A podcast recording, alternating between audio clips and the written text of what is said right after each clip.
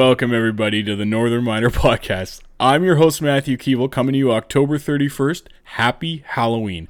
That was my attempt at an evil laugh, like Dracula or something. And I know it's terrible. it's like I was listening to the recording after, I sound like that count from Sesame Street. You know, the guy's like, one cookie, cookie, ah. That guy. That guy. And uh, so no more voices, but it's Halloween, so I get to have a little bit of fun. Um, but uh, as usual, we are brought to you by the Yukon Mining Alliance. Please surf by yukonminingalliance.ca and check out all the exciting exploration and development going on in the Yukon territory. Um, and as mentioned last week, we have an exciting episode uh, coming up. Uh, you may have caught our, our miner moment last week. Um, where uh, we previewed Lesley's 25 minute chat with filmmaker Nettie Wild, who, is pre- who uh, premiered her documentary in Vancouver, Koneline Arlan the Beautiful, last Friday, October 28th at the Vancity Theater. And that will be there for two weeks. Um, so please surf by the Vancity site, the box office on Seymour Street, or head over to the Koneline site to secure tickets because it's a must see. Uh, it's a really cool documentary on sort of the uh, intersection between naturalism um, and uh, the mining and, and, infrastructure industries in northwestern BC in the Golden Triangle. So around uh, Pretium's Brucejack uh, uh, project, uh, Imperial Metals Red Chris mine, um, and the Northwest Transmission Line. So she got some really cool footage, um, and her and Lesley really dig into the experience and the personalities involved in making the film. Um, so there's some really good storytelling going on in there. So we'll run that for the bulk of the podcast, but um, one of the things I wanted to to pop in uh, and sort of announce as well is that uh, I have a pretty cool uh, pretty cool thing coming up here. Um, so uh, uh, the uh, Canadian Institute of Mining, Metallurgy, and Petroleum (CIM) as we know them in the business are hosting their annual student night in Vancouver on November 17th from 6 p.m. to 9 p.m. So this is a CIM's Vancouver branch and it's their premier annual event. And the theme of this year's event is the rise of B2 Gold Corp.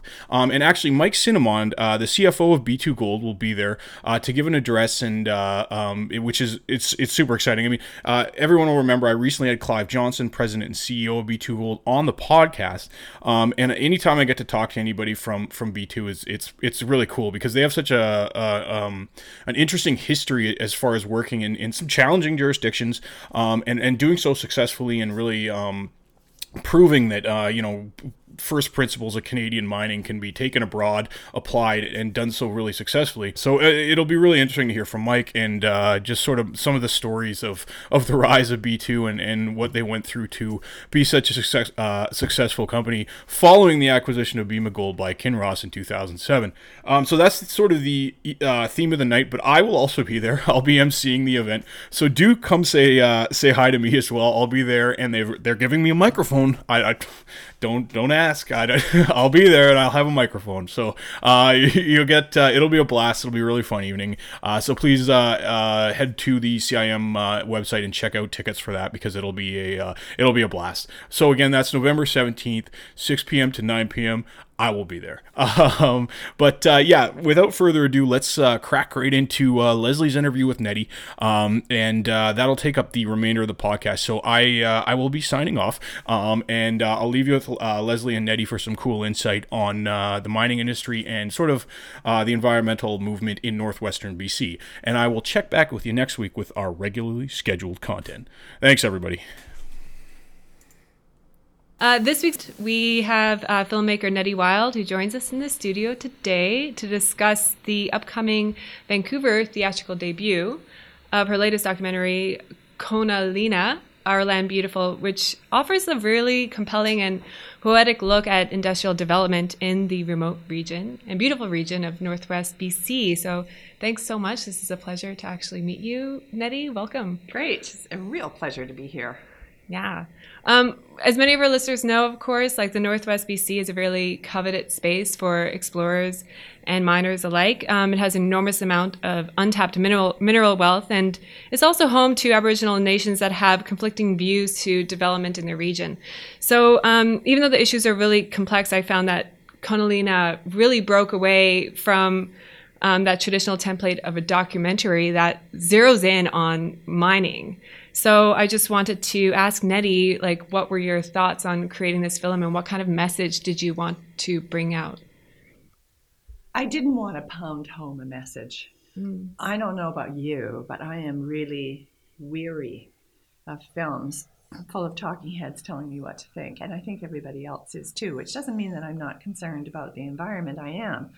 But I really thought that this was a part of the province that I have had the privilege of getting to know quite well as an outsider, as a southerner. I'm not from up there. Um, and I'm passionate about that land up there. And the best thing that I could bring there was a curious camera, not a judgmental one. And that, you know, I thought if I'm not going to bring a polemic up there, what am I going to bring? And I thought, it's art. Hmm. And what do I mean by that? I mean getting together the best bunch of documentary artists I could find in the country. And our objective was to pursue the poetry in every single person in front of our lens, from diamond drillers and linemen through to people who protest against them. And the assumption there is that there is poetry and there is a relationship to the land that each one of these people have. So if we could, as a film crew, park any assumptions we have and be open to being surprised, maybe we would be. And we were, big cool. time. And I, I'm hoping that our audience is, and that's the objective, is just to see if we can give people pause, if we can give people such a visceral experience of this extraordinary place and the equally extraordinary people who move across it, then maybe that kind of dull thud that you hear in the background is the sound of stereotypes hitting the ground. Hmm. And people will perhaps think about things a little bit differently. Well, I know I watched a movie last night and like a little pre-screening to the initial showing, I guess, at Vancity Theater this Friday. That's right. We're opening October 28th. on um, Friday, and we're running for two weeks cool. at the Vancity, and then um, two more days at the Rio after that. So lots of opportunity for anybody listening in Vancouver to catch this film. I was watching it last night and I didn't really know what I was going into. I knew it was going to be a beautiful film about the Northwest BC. I knew there was going to be mining. I knew there was going to be some touching on some complex issues. And the entire time, I was just so blown away by how you used images to convey this message that was so much more powerful than any words could have ever described. Right on. Yeah, and and it really made me think differently about my business and made me think differently about life in general. I was just so blown back, and I really feel like this is a must see for anybody in our industry, whether you're a geologist or like the most staunch, like pro development. Mm. anti everything else like it's it's it's so beautiful how it just united everybody and everything up there, the wilderness just draws you in, and we're all kind of the same. At least that's what I felt. Well, what, are some other general sentiments that have you well, what heard? We, what we found was is that, um, for instance, thanks to Harvey Tremblay, who from Hy-Tech Drilling, who was mm-hmm. the first guy to say yes instead of no to our camera, and so we were able to follow Harvey's drill crew up into the Brucejack mine. Again, thanks to Pretium for letting us thanks Pretium. do that. Thanks Hy-Tech um, and you know, the first person we meet on the way up is a guy called Mike Shannon who's driving the snowcat across this extraordinary, moving, live glacier. It's yeah, like a bucking bronco, right? so and the cool. first thing that Mike Shannon says to me is, "My head is in the clouds." Hmm. And then he goes on to explain, and I go on to see what he's talking about. And there he is in this snowcat that's as big as my house. And he's in this cubicle, and he's driving through an area which that day there was those you know those puffy clouds that move across the sky really quickly and the sun is sending the reflect the shadows of the crowds scudding across the snow uh-huh. it was completely surreal and mike's in the middle driving this house. And I realized we've got a philosopher king here driving the snowcat. Big surprise. Somebody who's totally plugged into the environment, somebody who has to be very aware of this changing glacier because his life depends on right. it, and so does others, right? Yeah. So for me, it's like, are we going to write Mike off? No, this is somebody who has a real relationship to the land. Let's get to know him. Let's let's let our camera see what he does. people in the audience have never seen anything like that before. So there's an opening up there. You you for people who perhaps have, are writing off the mining industry entirely. Hmm. You going to write off Mike, Mike Shannon? I don't think so. You know, and so that was the kind of surprises. Same thing when um, when we were filming the flying in of the towers of the Northwest Transmission Line. That was a real oh my god moment. It was here we have the world's biggest helicopter flying in towers that are sixty thousand pounds apiece. Oh What- wow. Hang on, I better say that again. They're flying in the world's biggest helicopters flying in towers that are 16,000 Still impressive. pounds apiece.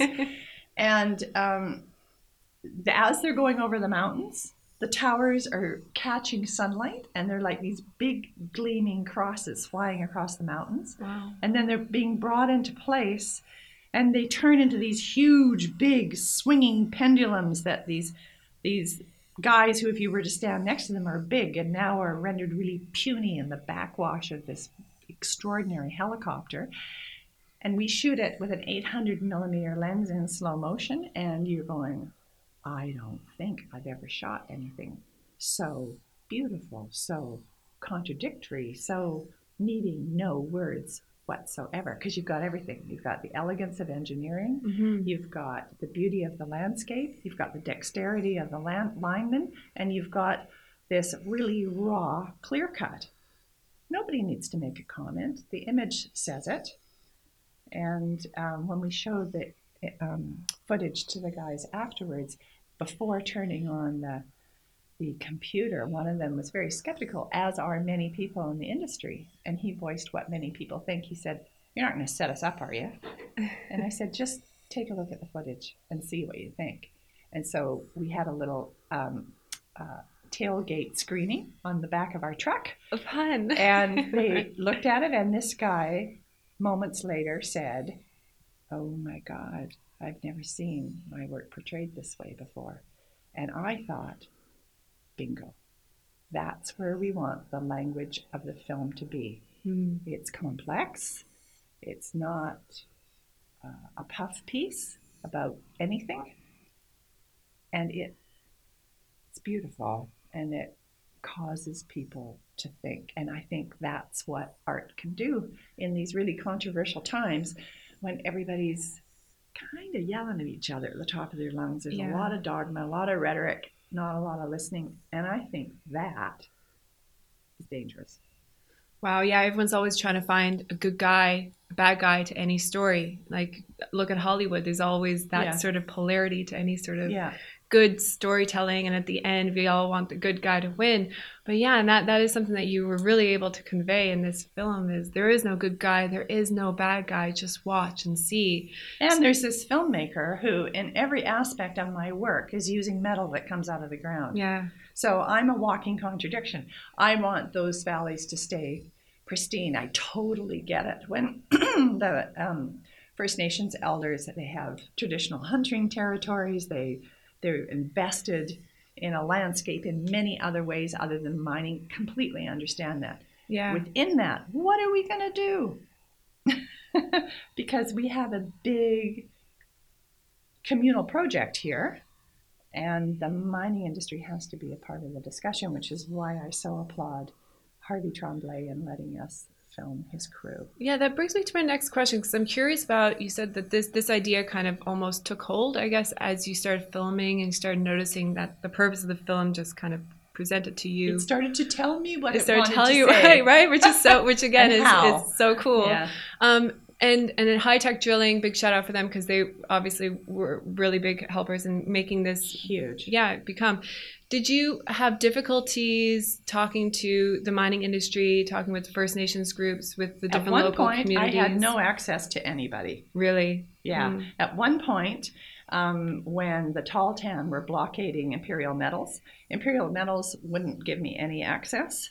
And um, the woman running the blockade said that unless I allowed my truck to be a part of the blockade, I would lose access to her part of the story. And I tried to explain to her perhaps my camera is more valuable to you in the long run than my truck over two nights on the blockade, Right. and uh, she didn't go for it, so I lost access. So there I am, not able to get into either quote side, and in a funny kind of way, in retrospect, Hmm. it was a blessing Why because that? that's the classic standoff. How many times on the news have we seen First Nations blockading a mining operation or a forestry operation?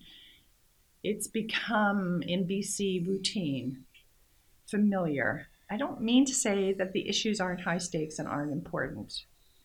But what it did was when that happened, although we have uh, a few scenes of the blockade in Koneline, but it forced me to go, okay, you said you were coming up here to do a different movie. You said that you were you're out to find the poetry. Go for it.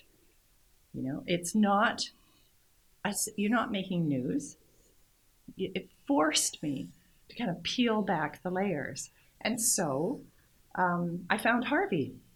And Harvey, you know, headed up Hy-Tech drilling and had a drill crew and was willing to allow us to follow his follow his film crew. I found um, uh, uh, Kelly, who is the First Nations uh, diamond driller, who's really proud of his job and whose grandfather is protesting yeah. against the um, the the mining. So this is it. it it was really interesting how it forced us to focus more on the Northwest Transmission Line. Couldn't get into the Right. into the mining right there, right smack dab in the middle of where we were filming.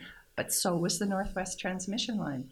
Paid off big time. And in that Right. particular case, Rokstad Power said, yes, film us. We're proud of what we do. And poof, they should be. Great. amazing. So, what kind of changes have you noticed? I know that this film has come out in Vancouver Film Festival. It was showed in Toronto Hot Docs Festival too, where it got the best Canadian feature documentary. You won an award for um, Women in Film and Television Artistic Merit at the VIFF.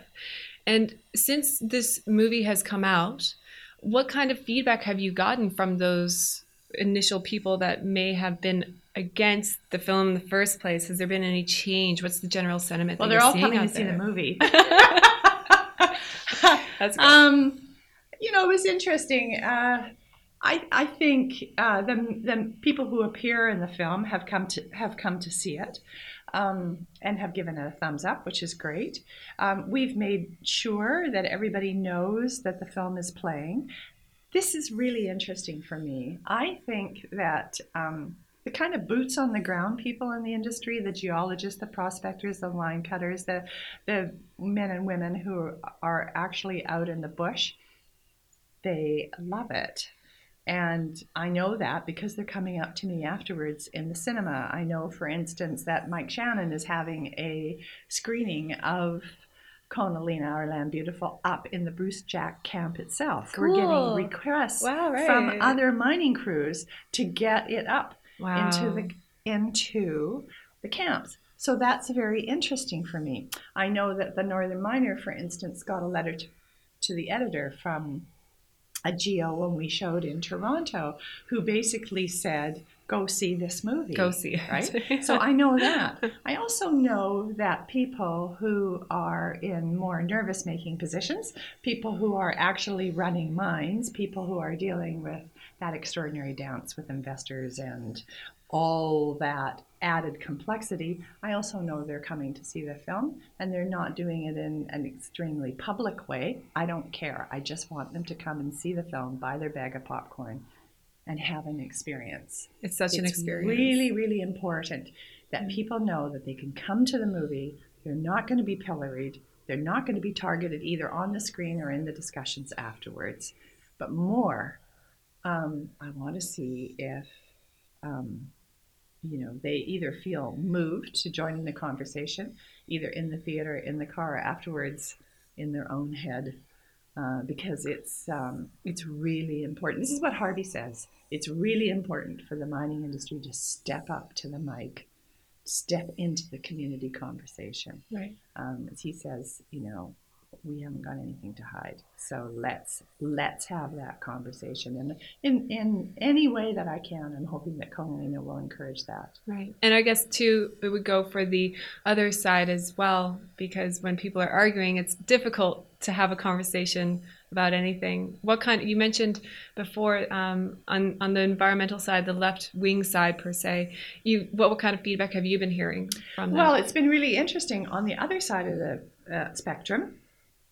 Um, I think by and large, most of my audience members, no matter which side of the the many sides of the fence they are on, the most common comment has been, "Thanks for not telling me what to think." cool. And the other one is, "My God, it's so beautiful." However, the film does have its detractors, and interestingly enough, it's coming from the kind of radical left who feel like I should have, you know, given the gears to the mining community and um, to the mining industry. So that's a very interesting place for me to be in. And what I say to them is bring it up in discussion afterwards, not so much your critique of the mining industry, but your critique of me of, as a filmmaker, because I think what we're entering into is I'm challenging you and everybody else into to a different kind of discussion. If you come into um, if we as a community come into this debate um, with uh, parking our assumptions and really, in this particular case, spending 96 minutes with people who you normally wouldn't sit down at the table with, Yeah. then you might see something that surprises you, and that will allow you into another conversation. And on top of all of that, I just really believe that all of us are in the middle of a really shared project. We're in the middle of a big paradigm shift as a larger community as to how we're going to create a sustainable world. You can't leave the mining industry out of the discussion. hmm You can't do it. So, um, and what are you going to do with the contradiction that we're all feeding the mining industry with everything that we use in our daily lives? Yeah. What are we going to do about that? I think it's going to mean ramping down dependency. I think it's going to mean more targeted mining. I think it's going to mean more rigorous environmental controls of where you do mine, all that stuff. hmm Um, but all of that has to be done as a community. That's not a that's not just the mining industry on one side or just environmentalists screaming on the other. This is this is a really complex, and I think if you've got the right handset mindset, a really exciting conversation where there's light at the end of the tunnel Yeah. instead of doom and gloom Yeah. and dogma coming from both sides. And that's why I think Harvey Tremblay is a real hero in this. Cool. Because he's really calling out to people to enter the discussion. Yeah, and, and I think that's exactly what your film did for me was to demonstrate just how powerful it what what powerful of a conversation you can have without words to create a space, Yeah. right? And so this is and that's kind of what it did for me, um, and especially how I look at the industry now is it's like to create a space of indifference, of non-stereotyping, no judgment, and to create um, a place where people can come and actually have a discussion and and look at it in a brighter view. Or just experience it, as you say. Like, Yeah. it's really interesting what art can do. Cool. And you know, it's really funny. Uh, When you say to a mining executive or a militant protester on a blockade, oh, don't worry, I'm just making art, it doesn't go over very well. but, but think about this. Right. If, if I'm able to create a visceral experience, it's like it enters into your consciousness through your skin or something rather than somebody yakking at you. Yeah. and that's what art can do. It can it can you can come away puzzled like mulling stuff over. Here's my favorite review. A woman came up to me died in the wool environmentalist. She said i can't stand that transmission line and everything it represents. It's the it's the edge of an evil wedge that's going to destroy a pristine wilderness and I'm really uncomfortable with the fact that I love that scene in your movie. It is so beautiful watching those transmission lines go in. I had no idea. That's for me like watching it with the li- the footage with the lineman yeah. who went, "Oh, I've never seen my work portrayed this way before." That's where the movie rests. That's where it needs to be. And as a filmmaker, I don't need to tell people what they should or shouldn't think about development. Nobody gives a hoot what Nettie Wild thinks about that. But I can bring something else, I think. And that's what Koneline strives to do.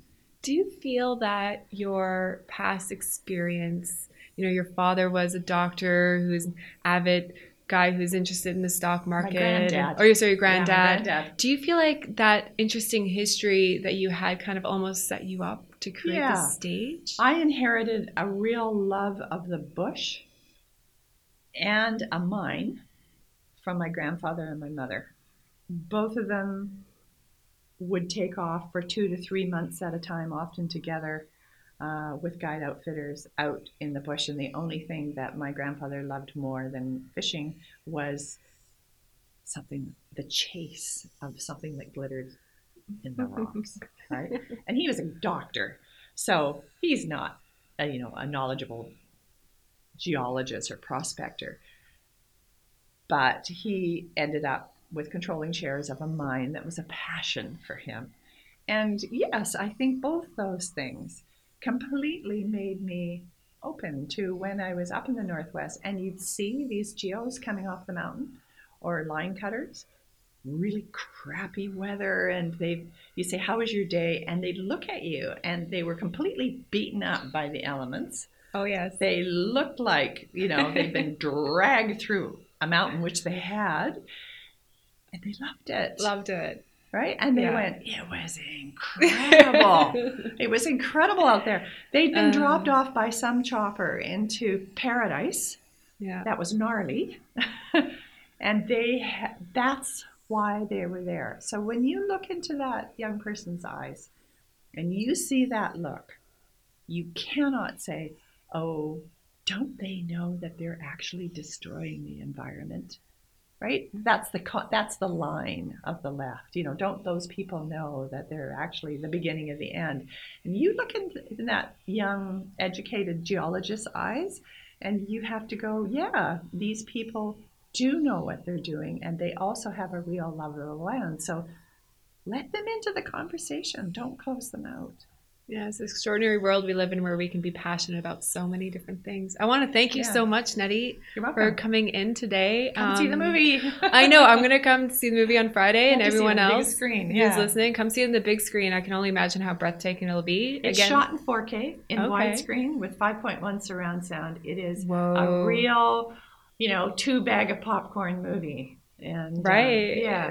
so come, and it's PG too, so uh, you can bring your kids. Great, excellent. Well, yeah, this is coming up this Friday, um, October 28th through to November 10th at the Vancity Theater Mm-hmm. in Vancouver. Some additional showings in the Rio Theater as well. So Mm-hmm. I guess go on your website, um, Canada Wild Productions. You can go. Um, uh, first of all, go to the Vancity website Okay. or go to the Rio for the Vancouver dates. Um, but uh, we're all we're opening in theaters right across the country. Great. So if you go to conalina.com um, or CanadaWildProductions.com and look for Koneline, you'll see all the dates. So we're opening in Sudbury really soon. We're opening Great. in Smithers. These are big mining communities. Um, and the other thing I just wanted to add is we have co-presenters in each one of those communities Okay. that represent the scope of our audience. So, for instance, in Vancouver, we're being co-presented by the Northern Miner Yes. dum da dum, and the David Suzuki Foundation. That's right. So this is really important. Cool, right? And in Smithers, it's the Smithers Exploration Group Yeah. and Friends of Wild Salmon. So this is the point, folks. This is what we Wow. want: is for people to go. Yeah, this movie actually could be for me, as opposed to being spooked and thinking that you're just going to get raked over the coals. So come yes, and please send your feedback to Nettie or Northern Miner. We want to hear to what the you guys miner. think. Send it to the miner, and Send it to the let We'll put it people out. Know. Yeah. very interested. All right, thanks again for coming, Thanks. and uh, thanks for everyone for listening in. Thanks.